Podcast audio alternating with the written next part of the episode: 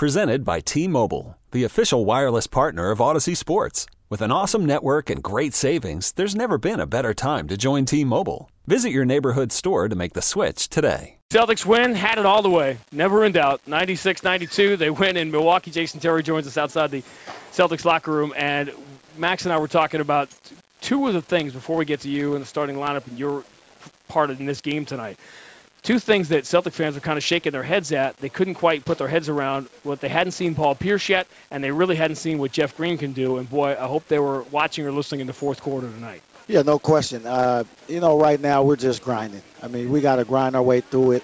Obviously, we had high expectations coming into the season, but uh, everything doesn't work out as, as planned. Sometimes you got to go an alternate route. And our alternate route for us, for the key to success, is grind mode.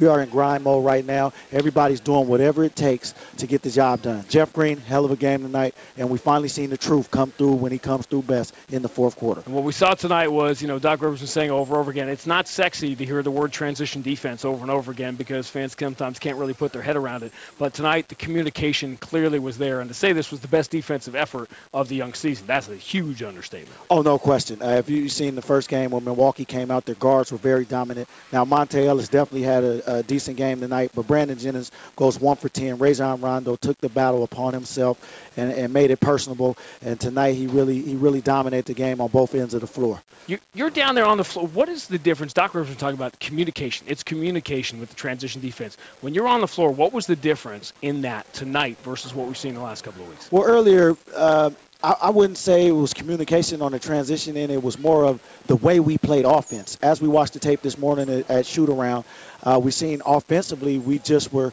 you know, not making smart decisions. Whether it was a turnover, whether we forgot to play, but it was putting us at a disadvantage in our numbers getting back.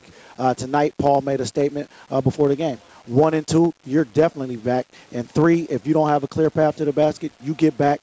We balance the floor. Uh, we make them set up in their half court. And as you know, our half court defense is pretty good.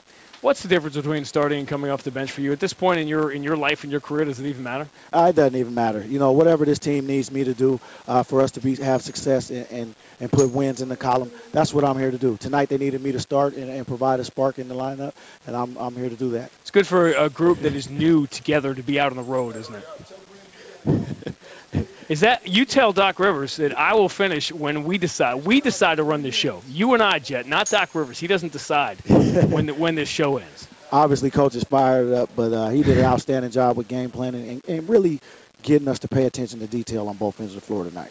All right, I will not because Doc told us to, but because you and I decide that it's time to end it. We will end this conversation. Don't let him boss us around anymore. No question. I'm having a great time. All right, Jet. We'll see you on our on our fun bus ride down to Chicago. Sounds good. Okay, picture this: it's Friday afternoon when a thought hits you. I can spend another weekend doing the same old whatever, or I can hop into my all-new Hyundai Santa Fe and hit the road. With available HTRAC all-wheel drive and three-row seating, my whole family can head deep into the wild. Conquer the weekend in the all-new Hyundai Santa Fe. Visit HyundaiUSA.com or call 562 for more details. Hyundai, there's joy in every journey.